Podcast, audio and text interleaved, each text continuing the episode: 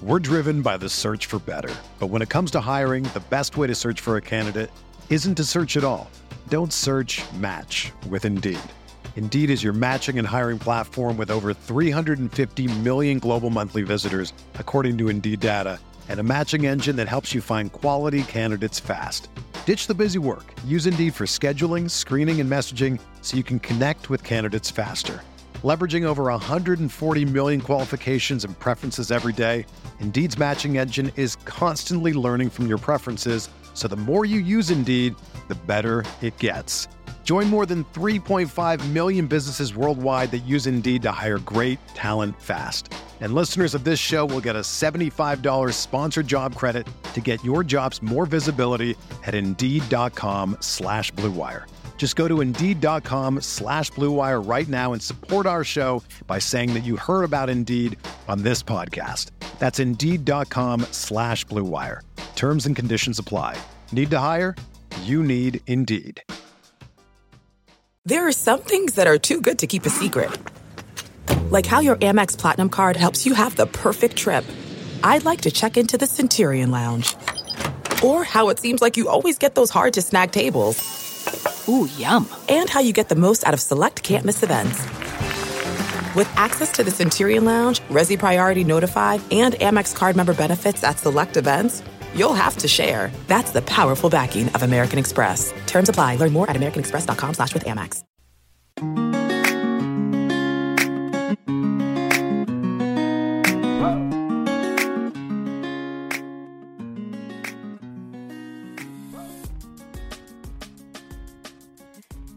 Hey, Her Hoop Stats fans, it's Megan Gauer back with another episode of Her Hoop Stats Unplugged podcast. I'm here this week with Aaron Barzilai. Hi, Aaron. Hey, how you doing? It's good to be back. It was the off season for a while. First podcast we've done in a little over a week. Yeah, yeah, definitely good to be back. Um, I missed last week because I was in DC, but definitely worth missing it to be there. Um, but excited to be back on all this week.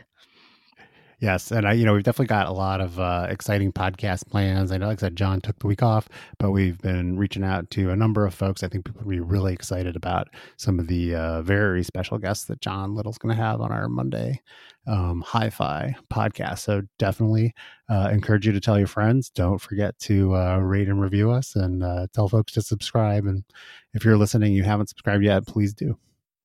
Definitely. Yeah, definitely exciting time coming up in women's basketball. We just finished the WNBA finals last Thursday around like the three week countdown to NCAA season. So it's coming up real fast. So lots of exciting stuff coming up. and, up. And EuroLeague too, right? Basketball never stops. yes, exactly. Definitely never one of the stops. best uh, taglines or, or, branding uh, ads. I love it. yes, agreed. It's especially true for the women's game too. Yeah, agreed. Especially true for the women's and the men's too. I mean, NBA is up in preseason already. That's kicking off, I think, this weekend, right? For regular season. So yeah, the preseason's happening. Big uh, opening game on Tuesday for the NBA. Uh, big uh, news today for women's basketball supporter Bradley Beal signed a giant contract. So hopefully he's well on his way to. Uh, I, and I don't know how it would work, right? Since uh, he works for Ted Leonsis. Would he ever buy the Mystics? But uh, that's a topic for another day. Uh, NBA players buying WNBA teams. yeah, definitely. Um, yeah, but there's no other... doubt when I started paying attention to women's basketball, uh, when we started her hoop stats, like I was definitely used to the rhythm of uh, men's basketball, where basically from about kind of mid to late July through like Labor Day is kind of you have off, and that's just not the case for uh, women's basketball coaches, fans, announcers. I mean, people are working basically year round. Yeah, definitely. And other exciting women's basketball news today, too. The New York Liberty announced that their home arena for 2020 is going to be Barclays Center, which is definitely a huge upgrade from the Westchester County Center. So I was really excited to see that news. Should be great for the Liberty fan base and just getting more traction for those games as well. Yeah, and I thought it was cool that they're going to keep the New York Liberty name. I saw David Levy, the CEO, COO. I don't know exactly what his title is at the whole uh, Brooklyn organization uh, said that you know there's so much history they're not at all interested in changing that although it would be interesting to see if they can do some of the cool stuff with the jerseys the way they've done for the brooklyn uh and the brooklyn nets jerseys those look very cool Yeah, definitely agree. I do see that they've got a new hashtag at least with the Brooklyn theme of Brooklyn Loud 2020. So that's been going around Twitter and Instagram today, but definitely really exciting news for WNBA fans, especially with most people probably assuming that Sabrina Ionescu will be landing in New York in uh, May this year. So really great venue to get kind of fans in to watch her. Definitely a big ticket for the WNBA next year. Yeah, if they do move forward with that, uh, I mean, I think uh, New York is going to love her. Yeah, agreed. She's a fun player to watch. Can't imagine that it would hurt people coming to the games at all. It would be definitely a great draw for New York. Yeah, I mean, maybe we should talk a little bit about the Liberty uh, later, but first, I think we should definitely focus on Game Five and your experience there. Um, obviously, it was an amazing game, uh, very thrilling. Uh, I'm curious how many kids are going to be named uh, Emma now. Any new? how many newborns are uh, going to be named Emma ver- versus Elena? Uh, I bet Emma's definitely going to move up a little bit. I suppose there must be many more kids named Emma in a given year, anyhow. But in the DC area, we could definitely see a baby boom there. yeah, no, it was a total whirlwind experience to be there. It was really exciting. Um, I was literally in DC for I think it was like 20 hours. So I was going to say, when did you when did you fly? How did that work? So yeah, I took like the or when did you just let's start with when did you decide you were going to go? So the Sun won the game on Tuesday night, right? Right. Yeah. So it was Tuesday night that they won, and I was sitting on a train on the way home from New York from work, and I was like, mm, maybe I should go, but I had had like two glasses of wine, so I was like, mm, I should probably not make this decision right now. Two so, glasses of wine on the train, or before you got on the train? Before I got on the train. Nice. a work, work, event, hopefully. Yep. Yeah. so it's good wine then. Yes. Uh, so I was like, all right, maybe shouldn't make this decision right now. So I woke up Wednesday morning and I was like, no, I definitely want to go. So I booked, I think it was like a, it was the earliest flight out of Hartford. It was like a 5.30 a.m. flight out of Hartford into DC. And then I took the way back was the less fun part. I had like the Amtrak points from work to make it free. So I was like, oh, I'll take the train. But it was like a 3.30 a.m. train from DC that got me to Hartford at like 9:30 a.m. So that was wait. rough. You left DC. I did not know this. You've left DC at 3:30 a.m. Friday morning. Yep. like while uh, Elena was curling up with uh, the trophy, you Yep. were uh, curling up with the window seat or whatever. Yep, exactly. Oh, that is rough. Did you go to sleep at all? yeah, because you didn't have a hotel. Yeah, well, I did get a hotel actually for when I got Oh. there because I was like, all right, I want to be able to like sleep for two hours and shower. And, you know, I had the points from work for that too, so that helps. Um, but Do you? Who Yeah. has more? Who has more points? Do you think you or Holly Rowe? oh, definitely Holly Rowe. I would have to imagine she has way more, especially airline points than I do. But Yeah, we need to research that. We definitely need to research that. So wow, so you try. Oh, you yeah. So uh, gee, and you've been feeling a little under the weather this week. That's crazy. yeah, I know. Could I can't imagine why. Yeah. But- Wow. So that must have. Yeah, you, you're not kidding when it was a whirlwind. So you got in. I saw you took a really cool picture from the National Mall. Yeah, so yeah, I walked in when I got in in the morning. It was literally still dark because you know it's only an hour flight from Connecticut. So Oh, that's crazy.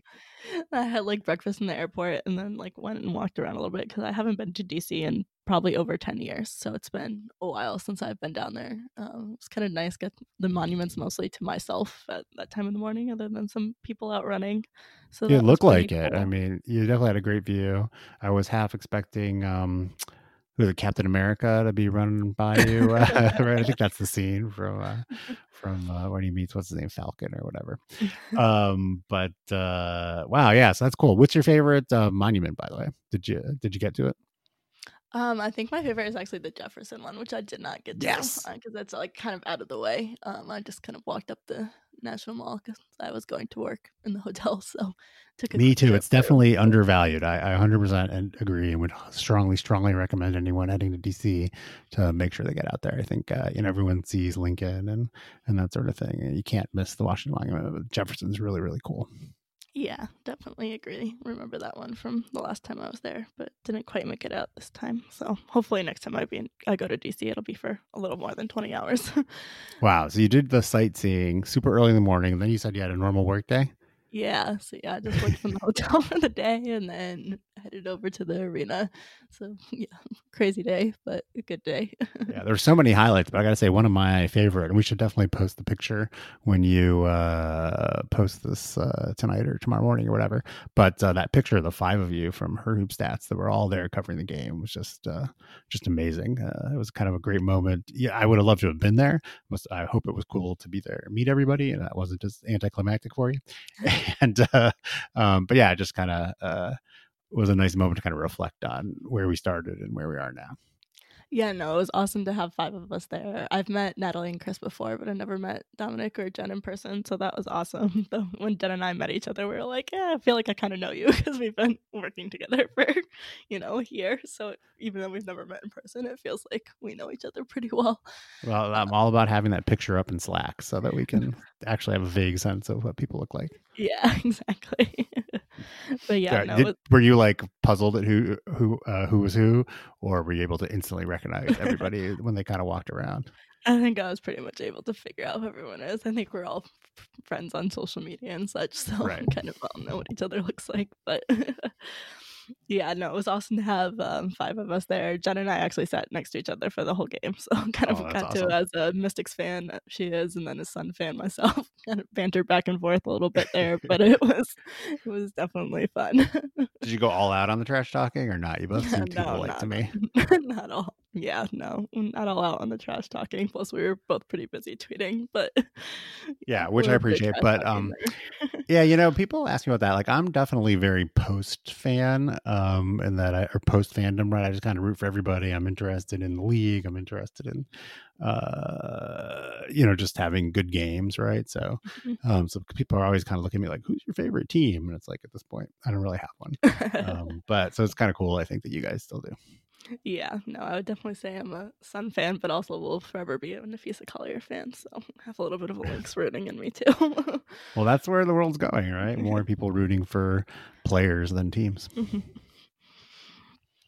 Hmm, interesting. So, um, so yeah. So, what was it like to be there? Were you you got to be go on the floor a little bit pregame, and then you guys were sitting? I think it's is it. Would you, how good were your seats for the media section? Were they relatively high good. or not so, that bad? Yeah. So the arena is actually in Washington is pretty small. So we were up in like the second level, but it was really not that far from the court at all. Um, so that was good. The f- crowd was awesome. They were so loud the whole game. Um, they had I don't know the beginning. I think I posted a video of it on Twitter. But the Mystics bench does this thing when the starters go out on the court. It's called like swag surfing or whatever. But the whole crowd right. was swag surfing and screaming, and it was it was a lot of fun. It was an excellent venue to be in for the last game. Did you see the swag surfing and the like?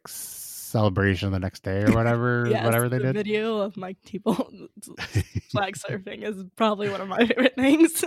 I don't know. I don't know where that ranks in the mike Thibault dancing video pantheon. We've seen a few right? Because they had one in the at the end of the regular season where they were on some boat and out on the potomac i assume. Uh, and he was also getting down.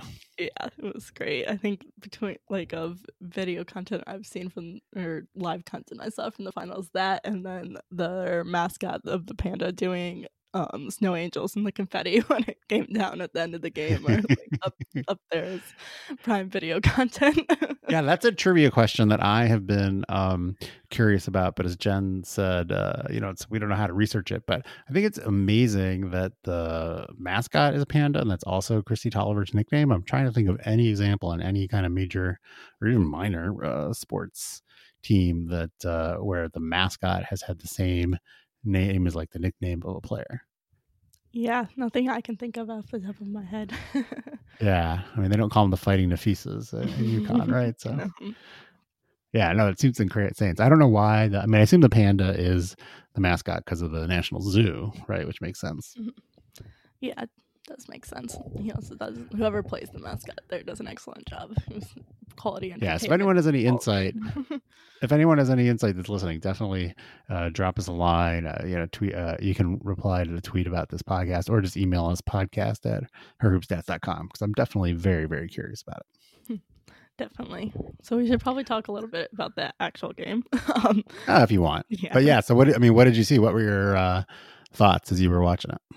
Um, I think in terms of like I don't know how the Mystics like closed it out was definitely insane. They just really down the stretch kind of were the team that was able to step it up. I think it was around five minutes left to go in the fourth quarter. They went up by two and then just managed to go on an 8 0 run. Like they had the whole crowd behind them. Just really kind of came out and closed it out. And that was like in basically two minutes. By like three minutes, they were up by 10. Um, yeah, were like, you confident? In, how were you feeling in the first half as a Connecticut Sun fan? In the first half, I didn't really have any strong feelings. It kind of went back and forth all half. So it was kind of like, you know, all other four games, we saw someone come out really big in the half and kind of be up. And then in the first half of this one, it was pretty much even most of the way through. Um, I think it was like a two point game at the end of the half or so. So pretty close. Um, so as a Sun fan, I mean, I felt fine. Like I wasn't like we were down by twelve or something, and I was worried. Uh, but yeah, nor up twelve, right? It felt like the game yeah. was still a toss up. Exactly. Yeah, kind of felt like. And I think remind me again, Meesseman. I don't think had done much in the first half, if I remember correctly. Yeah, I think her first half was kind of slow. They had the starters out mostly, but then of course she came out, and I forget what she finished with. I'm pulling it up now. Great radio. um, but... Yeah, no, I was under the. While you're saying that, I was uh like I kind of had the feeling like ne- neither team had really distinguished themselves right. I remember it was 1717 because that was the numerology of the whole uh, series. And so, but because of that, I sort of believed that Washington was going to win. And then in the third quarter, I guess Connecticut just came out strong and you were just, and they went up by, what was it, like eight or nine, I think we said in the middle of third quarter. And it just seemed like, wow, Connecticut might, you know, is really going to do this. There was a moment when it felt like uh, Connecticut was on its way. Yeah, and then it kind of evened it out to start off the fourth, and then the Mystics went on that run and it was gone. But yeah, Meesseman finished with like 22 points. It looks like three rebounds and three assists. So just another incredible performance from her. Yeah, and I gotta say, when when Washington answered, which I felt like they did a lot uh, during really the playoffs, but the series in particular, uh, I thought at that point it was definitely going to be Washington's even before they made the decisive run. I think by the time the fact that Washington was able to close the gap at the end of the third quarter, I was like, oh, this is uh, a good omen for the Mystics. Yeah, no, I agreed. I thought when you know Connecticut went on that run, I was feeling pretty good by the you know whatever that was middle of third quarter, and then by the time it was so close at the end of the fourth quarter, I was like, uh oh, it was definitely a stressful situation. I think Jen and I were both sitting next to each other, stressing out. score at like the two point game at the end of the fourth, but or end of the third. Yeah, on on the seesaw, as they say, right? it's going back and forth. Yeah. I don't know. It was, it was great. Basketball was a great series um, you know, I was really glad. I hadn't realized. I remember looking at. It, I hadn't realized that I think four out of the last five series have gone five games. Oh, wow. uh, although, as we'll talk about a little bit, I think it had been a while before that. So, um, I think part of that's the playoff format, um, right, where they get the two set it up so the two best teams can possibly uh, meet in the finals rather than be in the Eastern Conference or Western Conference finals. So, um, so yeah, it was great basketball and a great. Uh, advertisement really for the WNBA. Agreed. Really couldn't have asked for a better game to watch. It was back and forth pretty much the whole way. A lot of great plays, a lot of great performances by players on both teams. So, so do you have a flashbulb memory besides uh, um, Panda in the confetti and doing snow angels? um, I think there was just like a couple of Alyssa Thomas plays that like really blew me out of the water. She's been incredible for the Sun all playoffs long. I thought if the Sun ended up winning it. She was the obvious choice for MVP. Um, obviously, Meesseman was kind of the obvious choice for MVP on the Mystics side. Uh, but there was just a couple like baskets where she really like took it through a couple defenders and drove to the hoop. Which, when you like add in the fact that she's got two torn labrums, um, it's just really incredible. And then afterwards in the press conference, they like asked her, you know, shoulder surgery in your future, and she's like, "Nope, I'm getting on a plane in like two days to go play overseas." So it's incredible what she's able to keep doing through that. Yeah, I don't understand that. And so is she just going to have an injured two torn labrums for the whole European season? Is she going to have surgery when the European season's over? At some level, that might be the financial move, right? Because she's getting paid more there, but it seems crazy. Yeah, exactly. I mean, I think the fact that she's going overseas is an unfortunate testament to what the pay gap is and the fact that she feels like she's got to do that, right, to make the money that she needs to make for the year. But um, hopefully, yeah, she'll get be able to get treatment or surgery or whatever she needs after the European season to come back stronger for the Sun next year. Yeah, I mean that was kind of my crazy uh, you know, if I wanted to have a hot take on it, one thought that sort of crossed my mind, uh, sadly, with the Breanna Stewart injury is like, in some ways, like, while we want the WNBA to be her primary employment, like it's not right now. And so, mm-hmm. um, you know, obviously she's, you know, I, I don't think she's going to be able to play really at all the European season either. But like, um, you know, you could almost argue that like you want someone to get given their all and, and getting hurt in the finals of the of in Europe rather than in the WNBA. And I don't know what would have happened to her contract if she'd gotten injured. You know, Seattle, if she'd been on Seattle, got herself injured in the WNBA finals right now and couldn't play for the entire European season. Yeah, definitely would have been an interesting kind of different take to that. Yeah. So, um, but yeah, no. So it was amazing. It was good basketball. I forget who was talking about it at one of the press conferences. Like, if you're not, you know, watching the series, you're missing out.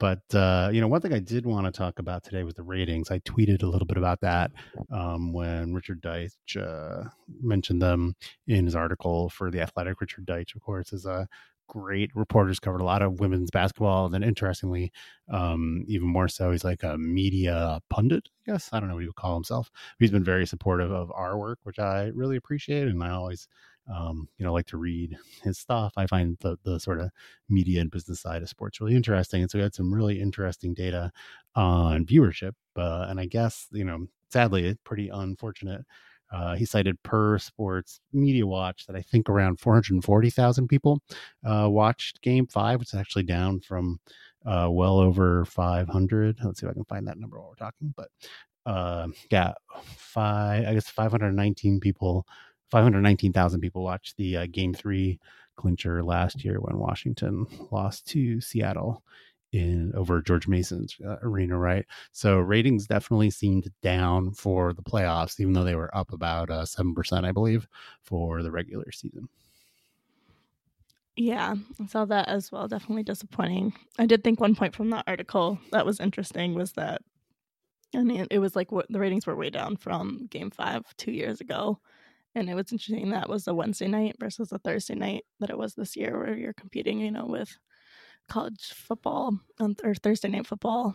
Um, Both, right? Yeah. Um, yeah, and, and that's I think that's why I was on ESPN too, is because ESPN had a college football game they're contractually obligated to show, and it definitely had higher ratings than um, the WNBA finals did, but they were contractually obligated to show that game on ESPN. Yeah, it was like 907,000 people watched in uh, 2017. I definitely uh, watched a, a, bit of that one, I remember but um, so it definitely shows that you can have a much bigger audience and i do think it speaks to i, I kind of had a little tweet thread about that and that was one thing that i've thought all season And i'll be really interested to see uh, what kind of impact uh, having Cathy Engelbert uh, in place is going to have as far as scheduling this year. It just seems like there's a huge opportunity to take advantage of windows like that. You know, not schedule against the NFL, not schedule against, um, you know, some of these other events, taking advantage of windows. You know, it'd be really interesting also if there was a way for the NBA to, uh,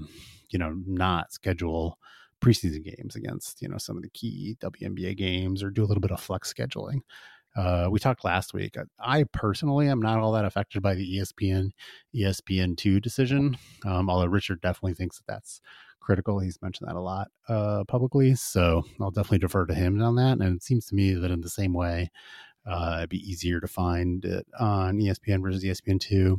Um, although, like I said, I can find it on both, so it's not that hard. But by the same token, you could have done that uh, for the NBA as well. And so it would have been like a really interesting goodwill gesture. And they probably would have gotten a ton of good publicity if they'd flipped game five from ESPN to ESPN2 and um, said, oh, no, we want to make sure this, the WNBA finals game has a better placement on cable than a preseason game. Agreed, especially because like I mean NBA preseason it really doesn't mean that much. Most of the people are playing that are like starting that are people that might not even make the full rosters. So yeah, it's definitely I agree that that should probably could have and maybe should have been flipped to be on yeah, I mean, I will say though that like there were numbers. Um, I forget what they were at the top of my head, but it was something like seven hundred thousand people watched that NBA preseason game on Tuesday, and only I want to say it was like three hundred fifty thousand. That's a ballpark mm-hmm. number.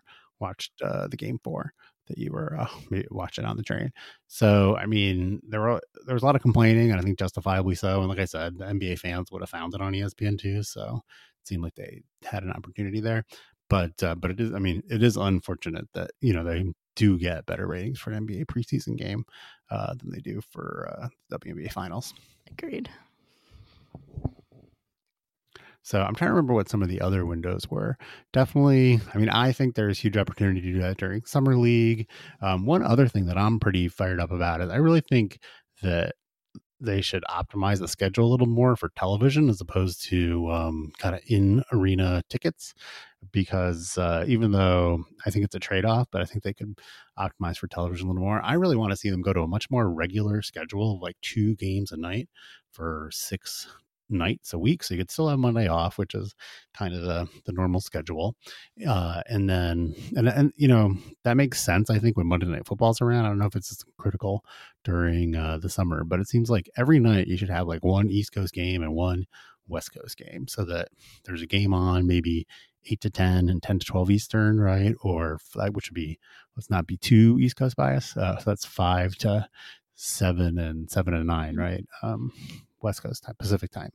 Uh, and I think then, you know, just be a lot easier for people to watch the games. They would know the games are happening. I also think there's an opportunity to schedule the playoff games. So instead of playing double headers that you're playing in the earlier rounds, you have a game going every night. So I think having the days off uh, really hurts the WNBA. Agreed. I definitely agree with that for the playoffs and then for the regular season as well. Honestly, like one of my pet peeves about the regular season schedule is when there's like five games on on Sunday, and it's like, okay, now it's my entire day if I want to watch all these games, or there are like three games on at the same time, and you're like, okay, well, how do I pick which one to watch? Um, so yeah, and I don't have as much of a problem with that because I think what's happening there that you know that's when you're optimizing for uh, tickets yeah. and you're getting people in the seats and, and building fans for the long term. But I find it particularly frustrating when that happens, but also there's just no game on on a random Wednesday night in July. Right. Like how how is it that you know that WNBA fans don't have a that have subscribed to League Pass don't uh, have a game to watch on on a random you know whatever Wednesday or Thursday night? I definitely remember tweeting about it. There was a situation, you know, I think the teams want to have Sunday games. So there was definitely a weird situation where there was like games, I want to say maybe on Wednesday and then no games on Thursday and like games on Friday, no games on Saturday, games on Sunday, no games on Monday, and then games again on Tuesday. And maybe I'm exaggerating. And so that was one extra time.